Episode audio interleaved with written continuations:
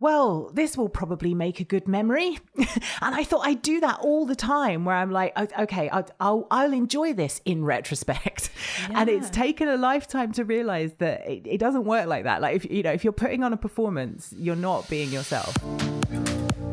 Welcome to the Power Hour, the weekly podcast that will motivate you to pursue your passion and to achieve success. I'm Adrienne Herbert, international speaker, fitness coach, Adidas Global Ambassador and Entrepreneur. Each week, I'll be talking to today's leading coaches, creatives, change makers, and innovators to find out their daily habits, morning routines, and rules to live by. The Power Hour is all about taking just one hour each day to help you improve your life and unlock your full potential. Whether you want to build a business, write a book, run a marathon, or maybe you're just looking for a spark of inspiration, the Power Hour is going to help you get there faster. Welcome back to the Power Hour podcast. I'm back in the studio, and today I'm joined by a wonderful woman, writer, and activist. Her work and research is an attempt to make the world a fairer place. She travels to schools and colleges around the UK to speak to young people about mental health, body image, and social and gender equality. She regularly speaks at Parliament to advise the education and health sector committees, and in 2015, she was awarded an MBE for her services to young people. She has written articles for The Guardian, Cosmopolitan magazine, and The Times, a woman who is not afraid to speak her mind, both online and in real life. I'm so happy to introduce you to the author of An A to Z of Being Mental, Natasha Devon. Hello. Hello, welcome to the studio. Thank you for having me. Thanks so much for coming in. Oh my goodness, so many things I want to talk to you about, Natasha. Today, we're going to talk about your brilliant book, An A to Z of Being Mental, which is super comprehensive and informative. You talk in great detail about the variety of mental illnesses and the challenges that they inevitably bring. But you also talk a lot about other important issues as well in your book, which I didn't expect to be honest. Um, but it's yeah, so many things in there. So you talk about capitalism, social equality, stigma, gender, relationship, therapy, treatment, all of these things. So I'm not sure how we're actually going to fit this into one show, but I'll do my best also as well i want to say that as this community of listeners is growing so quickly which is amazing and it's really important to me that we discuss these kind of issues so let's start off with your book. Why did you write this book and who did you write it for? Well, it actually began its life as an exploration of language. Um, I, am a student of English, it's what I did at university. And um, all through my academic career, every teacher I had used to emphasize to me how English has more words than any other language. There's never really any excuse to be lazy with your vocabulary if you're an English speaker. That's what I was taught. And it's kind of true. But then one day I sat down and I looked at how our words are apportioned. And what I discovered was if you're an English speaker, we have the smallest emotional vocabulary in the developed world. Wow. So if you look at other languages, you get so jealous. Well, I did anyway. German was my favorite because they're so specific. Like they, they have words like Schadenfreude, you know, to take joy out of someone else's misfortune, which is a really brilliant word. Um, and they also have 15 different words to describe 15 different types of anger. Um, and in Greek, they've got four different words for love. And there's this Russian slang term, which is it's Nyena Lublu, and it means I love you, but I hate you in this moment. And in English, wow. we just don't have words like that. So, so what that means is because we're so vague in the way that we speak about our, our mental health and how we feel, this giant conversation, this global conversation about mental health has been kickstarted really magnificently, but everybody's talking at cross purposes. So I thought, what if I could write a book that literally got everyone on the same page, just went over, uh, you know, all the basics and, and every chapter in the book you could write a book in its own right on on that topic. But i just wanted to give people a good grounding so that if they're going to be talking to their friends or their colleagues or their family about mental health they have this understanding. And i actually i wrote it for anyone with a brain which is everyone. Mm-hmm. but um, apparently uh, because the bulk of my work is with teenagers uh, I, I do come across as slightly I don't know if immature is the word youthful. I, am sort of, I, am young at heart. So, um, I, you know, I, I, guess anything from 16 and above, mm. it would be suitable for. Yeah, yeah, definitely not suitable for under 16s if you are playing it out loud on Audible because there are a few f bombs in that book. Yes, there are. which I liked. But um, yeah, it's glad. I'm really. I agree with everything you, you said about the book. In fact, I can't rave about this book enough, and I feel like it would be useful for so many people, for young people, but also for people maybe living with someone who ha- struggles with mental health issues, or for teachers to read, or for parents to read. You know, it's it's yeah, great. It's fab. Um, and I really enjoyed it, but I also found it difficult because I think, you know, the topics are really important, but they're heavy. You know mm. what I mean? So I also found it, yeah, I guess quite difficult. Um, so something that you talked about so brilliantly in your book, one of my favorite parts is when you talk about living in a capitalist society and and how that affects our mental health. And I particularly like the part about social media because I hear often, as we all do, you know, a lot of the negative correlation between social media and our mental health. And often people tend to, they'll take 100% of the blame and put it on Instagram and Facebook and on us as users. And they'll kind of claim that these apps are the sole cause of the world's unhappiness. However, you gave a much more balanced view. So, for anyone listening who may not have a clear understanding, please can you talk to us about what capitalism, well, what it is, why it affects us, how it affects our mental health, and most importantly, what can we do about it? Well, it's interesting because we live in a consumerist capitalist society, it depends on us feeling like we need to buy stuff. um, so the the flip side of that coin is from a very early age we're exposed to advertising messages, and what they tell us is that on our own we're not good enough, and we we need to be on this constant quest for. Um, self improvement, but not in a deep way, in a very superficial surface way. Um, and so that means that when we step into the digital sphere, we're um, because social media is not free, you know, it's it's paid for by advertisers. We are absorbing all of these messages that tell us that we're fundamentally not good enough, and that's um, is one of the the mechanisms by which capitalism works, but it's it's also one of the mechanisms by which addiction works. You know, if if you're an addict, it's because you feel that you are lacking in some way, and you need to fix that through consumption and that creates a lot of guilt and shame and, and sort of feeds into the cycle. So I, I guess to an extent everybody that lives in the, in the western world is an, an addict. We're addicted to something. You, you, go to other countries in the world where they don't have this structure and they they're much more content with what they they have. So that has obvious implications for mental health but I do, I get very frustrated by politicians in particular who place all the blame for poor mental health in young people on social media. It's very convenient for them. Mm. Um, I remember I went to see a, a presentation by a, a, government representative who you, you can literally see anxiety and self harm in particular started to rise really steeply after 2010 and and he was showing this graph and he said of course we're placing the blame for this on smartphones. And i'm like yeah i'm sure you are. Um, because it failed to acknowledge that you know in 2010 we also had austerity. We had michael gove stomping all over the education system. You know there were so many other things which affected the way that young people live. And i think ultimately we have to see social media as it's like a mirror. It's holding a mirror up to the culture that we have created. You cannot blame instagram in of itself. Like if you look at for example um, girls generally report much higher levels of dissatisfaction, insecurity, and anxiety after using social media than boys. And that's because I think we socialize girls from a very early age to seek validation, um, to do things for other people, and to almost outsource their self esteem. So it's little wonder then that they are photoshopping their selfies and then wanting 30 likes within the first five minutes of putting it up that's a symptom. That's not Instagram's fault. That's a mm. whole cultural issue. Yeah.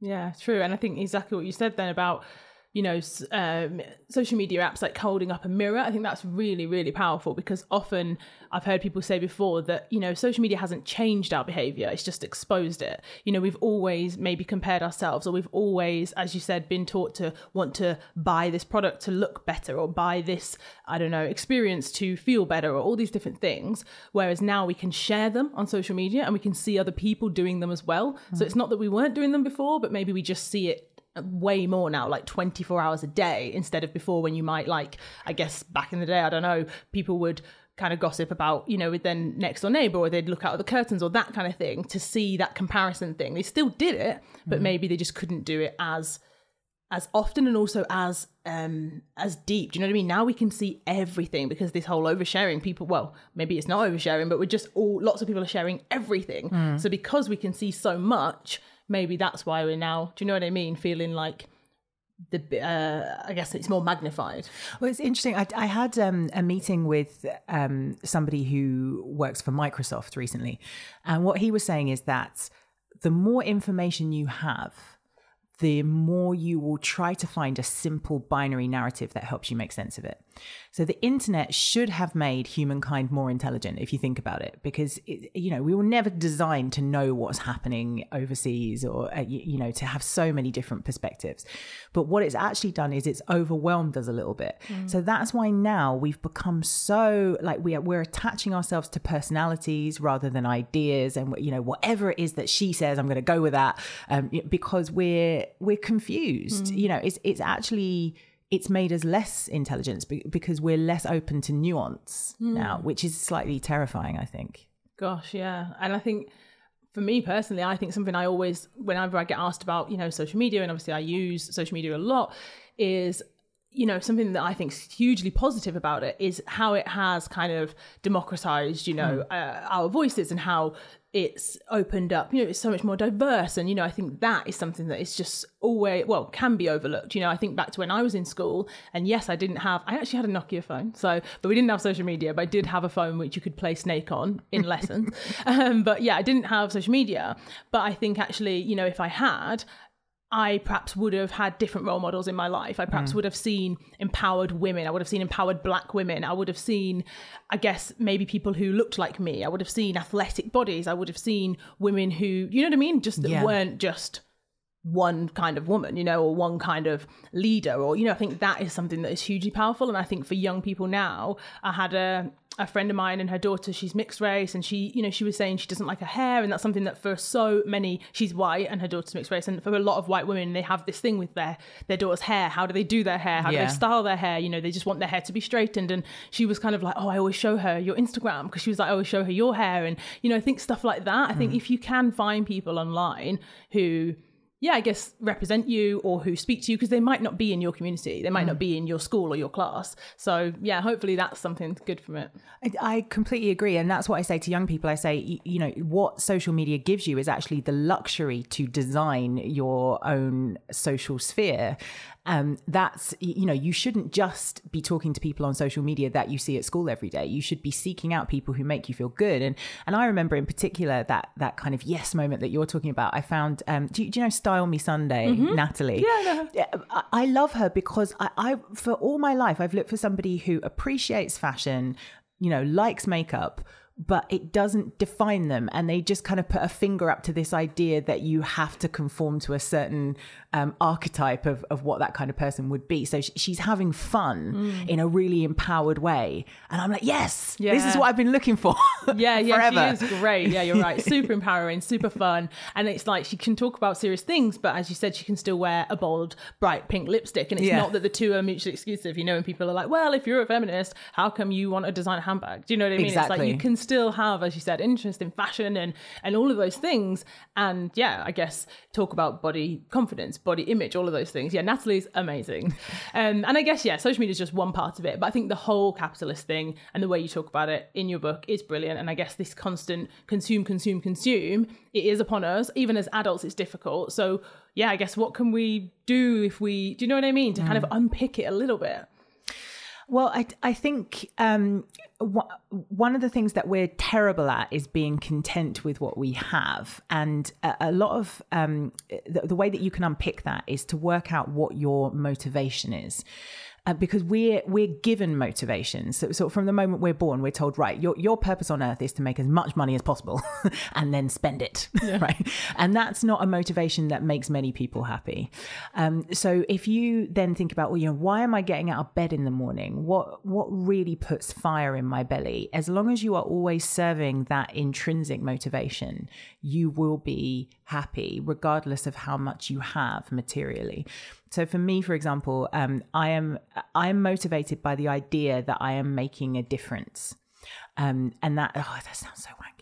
No, it But- doesn't because you are making a difference. but that but honestly you know like every time i get an email from someone saying either oh you spoke in my school i read your book and it's really made me think different about that's when i'm like yes you know it gives me the energy to carry on another day. As long as i'm doing that you know i could be living in a hole in the ground uh, you know i wouldn't care because I, i'm serving my my motivation. So and people are motivated by different things. Like um, my brother for example is very motivated by freedom so he can like rock up in another country. He has no money. He doesn't know where he is. He has nowhere to stay. And then six months later, like he's got a flat, he's got a girlfriend, he's got a job. I'm like, Wow. yeah.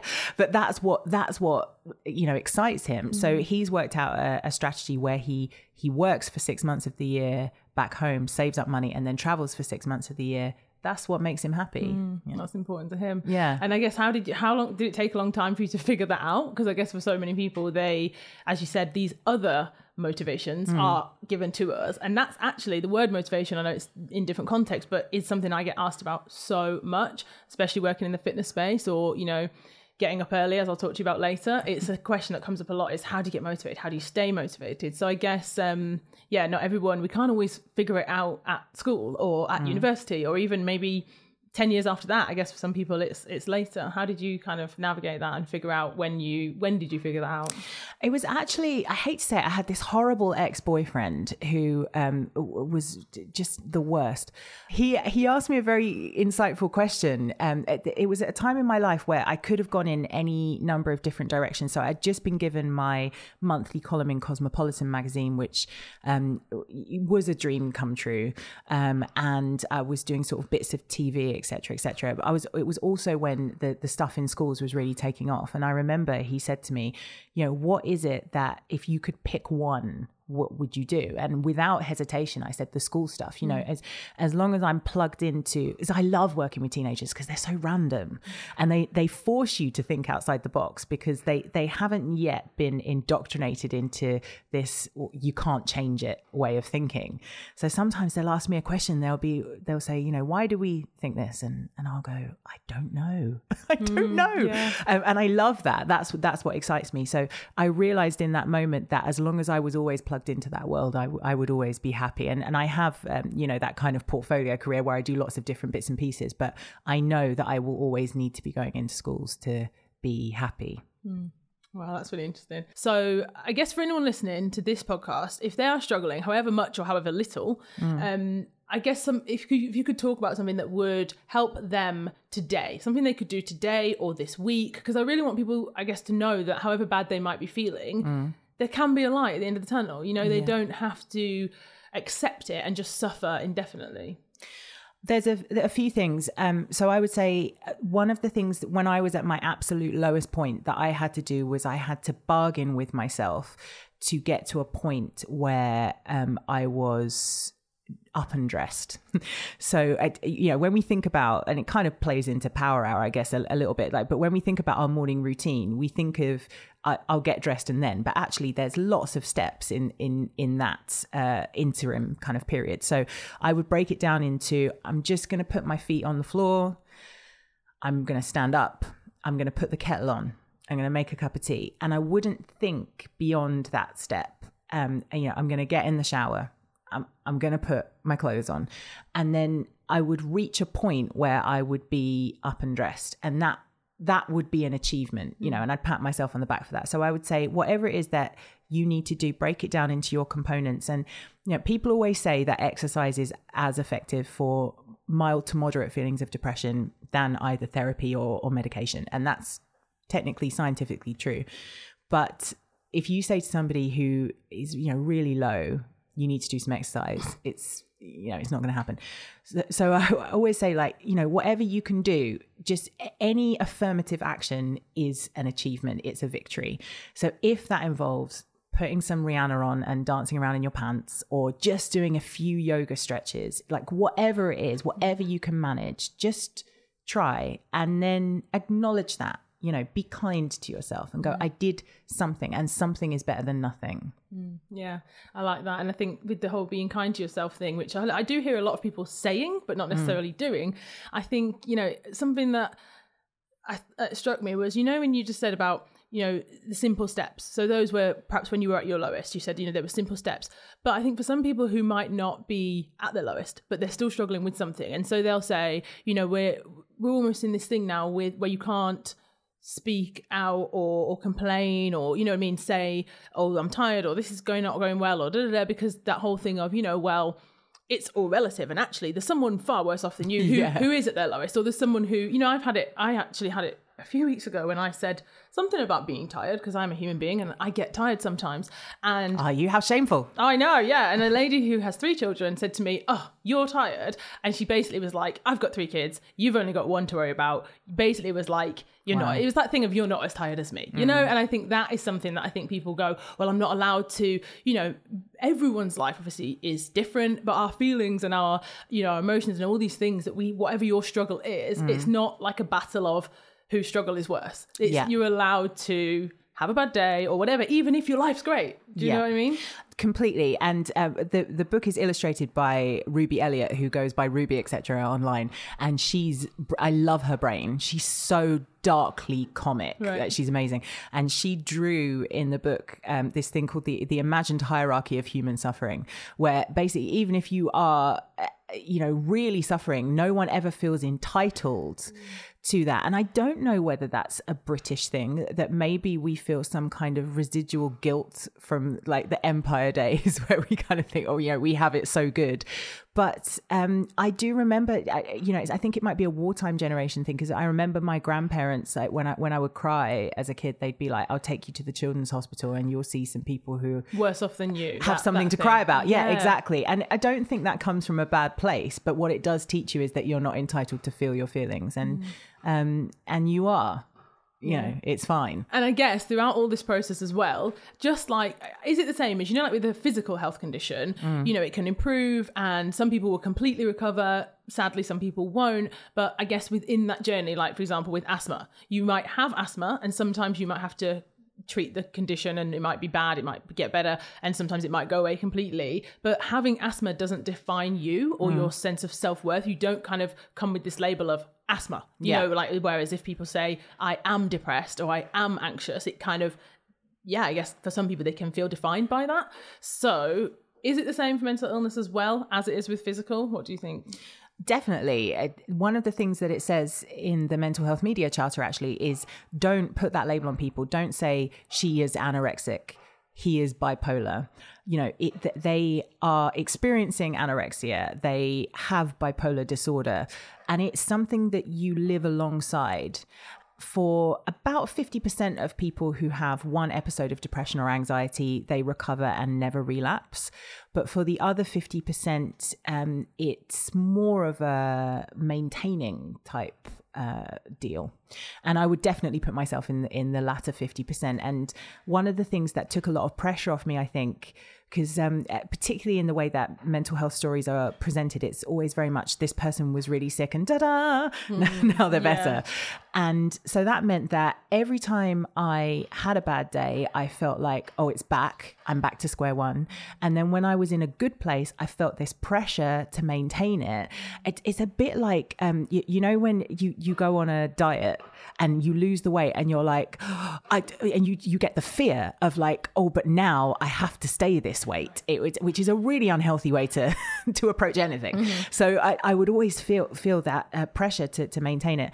And there was a, a freedom and um, a, a kind of a pleasure in, in letting go of that and going, do you know what? It's, it's going to be undulating. My, my journey, you can't see, but I'm doing undulating with my hand. Ebbs and flows. yeah, ebbs and flows, exactly. Yeah. Yeah. And I heard a guy speaking recently on a podcast. He spoke so beautifully. And he said that he suffered with depression. I think it had been about three or four years before when he'd had, I think, two years. And he said that in that time, you know, he considered ending his life. He felt like nobody in the world could understand what he was going through. He said he didn't feel any emotion. He- No, he mm. didn't feel sadness. He didn't feel, Yeah. he felt nothing. He said he just, yeah, felt nothing and felt like he had just this huge weight covering him all the time that he couldn't lift up. And he said that at that time, if someone had said to him that, you know, in two years' time, you're going to be happy or you're going to feel excitement or you're going to feel anger or you're going to start a business or you're going to feel motivated or inspired. He said i would never have believed them not even for a second which is why he wanted to uh, to end his life.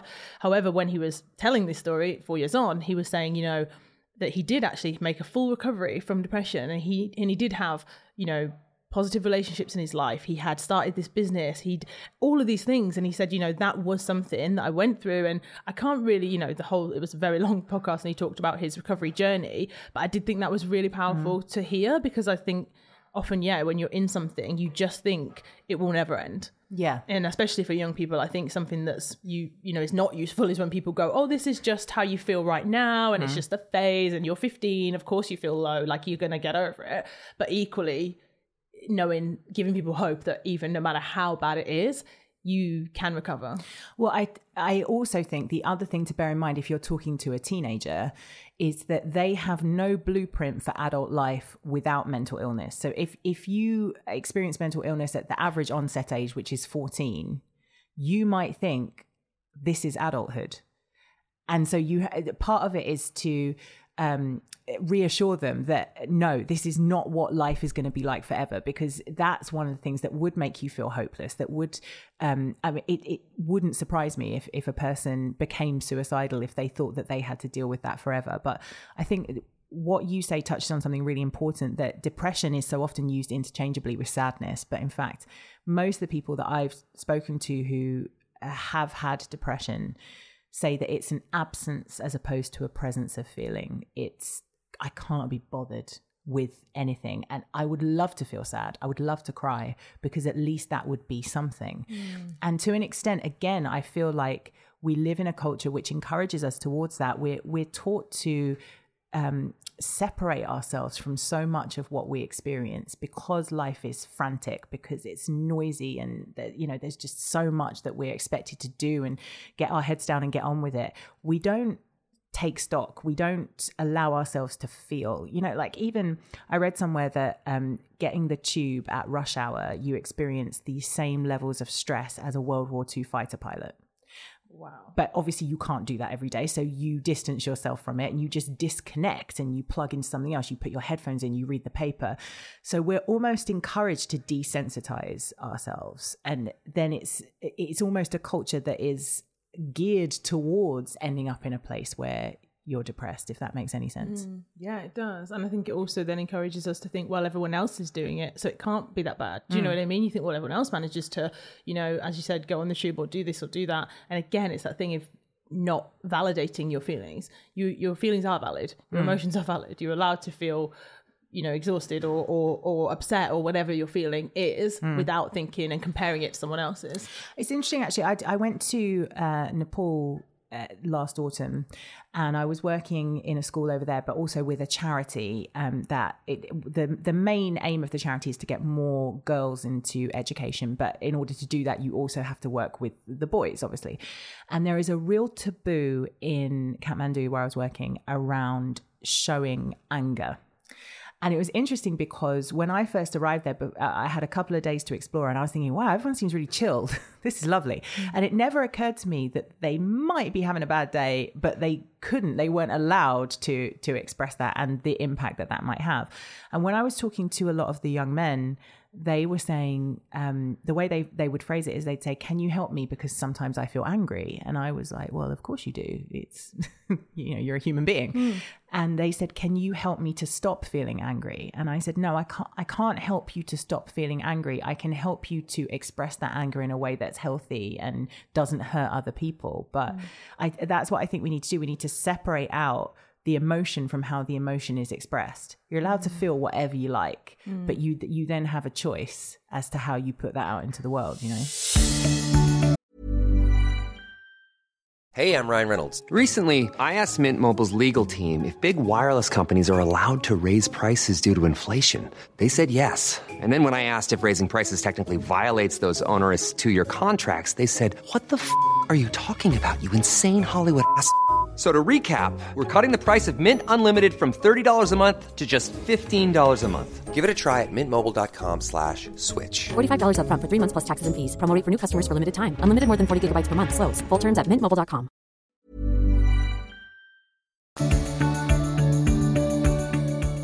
Okay, I'm going to talk to you about the Power Hour. Okay. So, because this is the Power Hour show, and I don't know, Natasha, do you know anything about my early morning Power Hour? I don't know anything about your early morning power hour. Please tell me. Okay, so I get up very early every day. I've been doing this for about two years. So I started doing it because I was training for a race. I was training for the London Marathon. I have a young son, and at the time I was kind of like we all are, thinking I need more hours in the day. How am I hmm. going to do this and do this and do this and do this?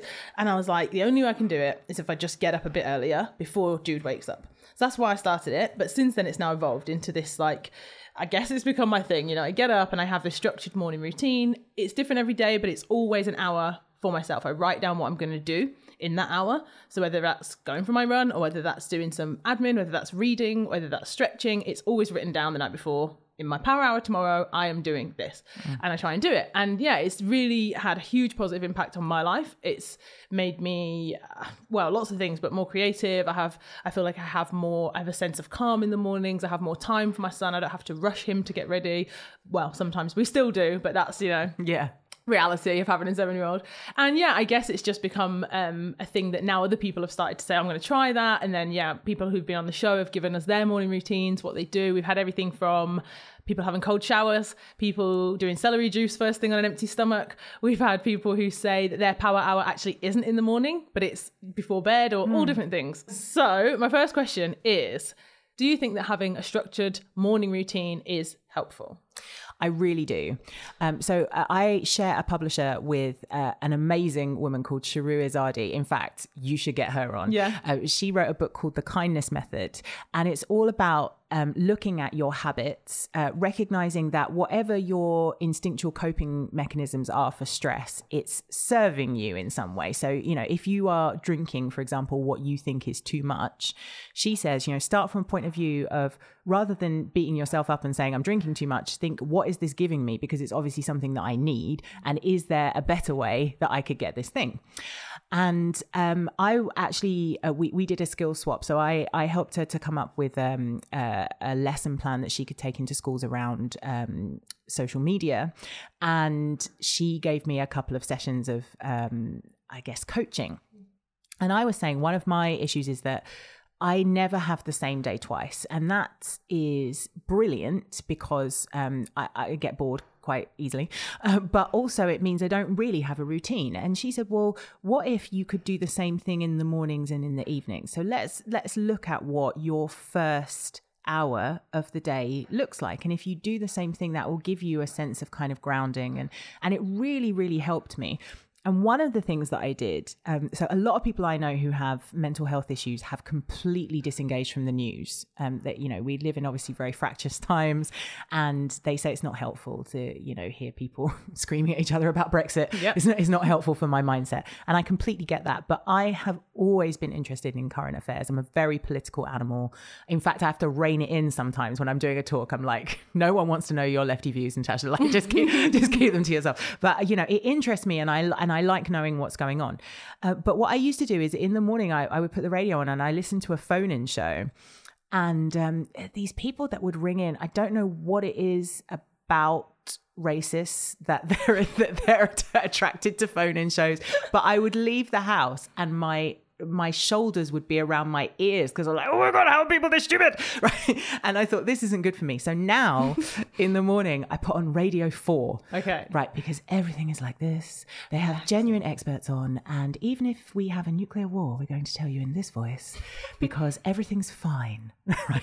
Great. And it's brilliant because I still get the news, but I get it delivered in a very calm way. And that's that's just one of the things that I did. Great. Okay. so it's, that's perfect. Perfect. And I think so. What does your morning routine look like now? And what time as well? What time do you have an alarm? Well, it, what time I get up really varies Yeah. from day to day. Um, I, I, for me, it's more important that I get a good amount of sleep than getting up at the same time every day. So if I've uh, got home late, I'll try and make sure that I can get up late. Um, so what I what I do is um, I keep a, a face mask in the fridge. So to wake myself up, I, the first thing I do is put my, my face mask on and I put on a pot of coffee, put on Radio 4, and I potter. I love a potter in the Yeah? morning. Yeah. I love the idea that I'm, I'm not going to rush. I would rather get up, you know, that little bit earlier and not have to be like, oh, shower clothes out the door. Um, actually, I, you know, I just sort of potter around. I think about stuff, pick things up, put them down again. Do you do that? Do you potter? Not in my power hour, but I do potter in the evening. So um, Yeah. I'm yeah, I, I call it faffing, but yeah, I do. but I really like that you said that because I think often people, a lot of people that have been on the show, if they do have a, a, a structured morning routine, then it's quite you know. We talk a lot about you know productivity and Mm. you know trying to get the best out of every single day, which is something that I am a true believer of. So I can't kind of dilute that. It's just who I am. You know, I Yeah. definitely believe that to be true, and for me, it works. It motivates me. But I also really like that you shared that because getting up earlier doesn't necessarily mean you have to get up earlier to do more things. You don't have to get up earlier to, yeah, train for a marathon, write a book. You can get up earlier to give yourself, as you said, more time to do the things you like doing. So you're not rushing. So you're not skipping breakfast and legging it to the station. You've just got time. If you want to potter, you can potter. Yeah. Yeah, I think that's great. And also, I think, I, I mean, I, I make a joke of this where I say I, I'm an overthinker. And fortunately, I've found a way to monetize that. You know, I now overthink for a living. Yeah. But a, a lot of my job involves just working out what what I think about stuff or how things are connected and and reflecting on what's happened the previous day. You know, particularly when you work with young people, the trends change so quickly. Um, so it, you know, I'm getting all this information from young people about what they're exposed to, what their their school experience is like, and and I need time to absorb and reflect that and um, take what's useful and, and input it into my work. So it, it's carving out that bit of time just to think. Yeah, which I don't think we we do much anymore because we're always being given information from other people. Do you know what I mean? Like yeah. there's always media coming at you somewhere. A picture, a sound, a video, a photo. So yeah, I think having just time alone Hmm. to think, like Einstein, apparently he used to sit for four hours in his chair and just think Nice. and not fall asleep. Yeah. I feel like if I sat in a chair and was like, I'm just gonna think, I would definitely fall asleep. Yeah. Yeah, I think you're Yeah. right. Yeah. yeah. So, what could our listeners do this week? I encourage, um, I guess, each week to give us like a power hour challenge. So, it's encouraging the listeners to think about something they could do this week, and it could be for one hour, it could be for one hour every day, or it could just be trying something new to, I guess, yeah, help them um, have a better week. Well, uh, so we, uh, I think, celebrate overwork, um, and we we're always praising people when they're like, "Oh, you're like superwoman." I've got no idea how you've achieved so much this week. But um, what uh, Mental Health First Aid England, who I work very closely with, they recommend that for mental well-being, so I guess like mental fitness, every person should ring fence an hour of their day every day to empty their stress bucket. And it, emptying of the stress bucket is basically any activity which is endorphin producing. Um, so it can be physical activity, it can be relaxation, it can be something creative. They're all great endorphin producers. And if you take the time to eat healthily and go to the gym, you should be taking the time to do this as well. It's not indulgent to ring fence that time because it's what what keeps you well. So I would um I, I sometimes think that an hour is maybe a bit unrealistic. So I always say to people aim for half an hour a day. But see I would, the challenge is see if you can do that for a week, half an hour every day to do something just because. Just because. Just because. Yeah, I like that. And I think something that I see in my space, because I work with a lot of freelancers, a lot of creative people, is that everything you do or create should be a side hustle or it should be hmm. monetized. Yeah. And as you said, it's like, what if it's just your hobby? What if you're just like really good at, I don't know, say writing poetry, and then someone's like, oh, you should do a poetry night. You should Yeah. perform those poems. You should do them on YouTube. It's like, no, I just want to do them for me. Yeah. just to enjoy it. I know. I, I feel like um, Americans are very uh, good at that, the side hustle thing. But they they're also very good at being encouraging. Like like when I talk to an American about what I do, I say, oh, you know, I, I go into schools and I work with young people. They're like, wow, good for you. What a worthwhile thing to do with your time. When I say that to a British person, the first question they ask me is, how do you make money out of that? Always. yeah, They're like, yeah. why would you do that Yeah. otherwise? Who does she think she is? I bet. Yeah, I bet she doesn't do that. Yeah. Really? That's so interesting. Yeah. Or maybe schools are just different here. They're like, gosh, you must get paid a lot to do that because nobody wants that job. Okay, and my closing question I can't believe we've got to the end, but my closing question, which I ask to each guest, as you've talked so beautifully today about you know all the things that you've learned that's come from experience. And you hmm. know you share very openly in your book about your own experience with mental health and now with the work that you do. So the question is what is the most valuable thing that time has taught you? The most valuable thing that time has taught me is that when you are being yourself, you don't notice yourself being yourself. So I think um, th- actually there's a brilliant book called Help by Simon Amstell. I actually have it on audiobook, um, which I think is the best format to have it in because it's bits of his stand up, which he then um, segues with uh, sort of his wisdom about life or puts context to them. And it's beautiful. It's such a beautiful book. But there's one moment in it where I thought, oh, I relate to that so hard, where he says that um, he's a, he's in France and um, they he's persuaded he you know he's not a particularly spontaneous person and he's persuaded i think to to do something like run naked up the eiffel tower or something like that yeah, and just something that he wouldn't do. And he said I, I had this moment where i thought well, this will probably make a good memory. and I thought I'd do that all the time where I'm like, okay, I'll, I'll, I'll enjoy this in retrospect. And it's taken a lifetime to realize that it, it doesn't work like that. Like, if, you know, if you're putting on a performance, you're not being yourself. And uh, actually, the, the moments which are most authentic, you're not having that meta conversation. Where you're going, yeah, you know, oh, what, what is what does she think of me right now? Did I say that right? You're just doing it, you know. Yeah, I love that. And I completely, again, can relate because I think often people, we do that, don't we? We're like, eh, not just as well about, um, you know, the, the retrospect, but actually even when you're doing. So, for example, if, if for me, what comes to mind straight away is when I'm training for a race, I might have 10 weeks training for the race, training for the race, training for the race. But then when you're actually doing the race, you're like, I don't know. You're kind of thinking about something else. Do you know what I mean? Instead Yeah, of being like, this is you're actually doing it now. This so is yeah, it. yeah, Yeah. really experiencing that. Wow, thank you for sharing that. And thank you so much for coming in. So, for everyone listening, if they want to hear more from you, where can they find this brilliant book, which I'm obsessed with? and uh, yeah, where can they find you online and in real life? Um, my website is natashadevon.com. Um, there on the books page, you can buy the book, uh, Beginner's Guide to Being Mental, but you can also download my recommended reading list. Um, so there's loads of books on there, um, not all by me, um, which um, I've kind of broken it down into best for young people, best for parents, best for teachers, best for everyone. Um, so you can uh, have a look at that. Um, you can find me on social media. I'm underscore Natasha Devon. I'm not on Facebook because it's too annoying, but I am on um, Twitter and Instagram, so you can find me on there. And in real life, I mean, for at least three days a week, I'm kind of touring the UK, um, going into to various schools. So I try to every day on my Twitter say, I'm in this, uh, you know, like a rock star. Yes, arrived. Hi, yeah. Wembley. yeah. Hello, Hemel Hempstead. Uh, yeah. So, uh, you know, you might see that I'm, I'm in your town. And if you see me, wave. Yeah. And can schools reach out to you online if they want to get you to come to their school? Yeah, abs- absolutely. Please do. Awesome. Thanks so much, Natasha. And thank you, everybody, for listening. I really hope that you found this episode useful. And I would encourage you to, yeah, check out Natasha's work and to order or download for Audible um, her book, An A to Z of Being Mental. Also, if you are enjoying the show, don't forget to subscribe, leave us a rate and a review on iTunes. And if you think somebody else would get benefit from hearing this show today, then please do share it with them as well. Thanks so much for listening, everyone. I really do appreciate your time. See ya.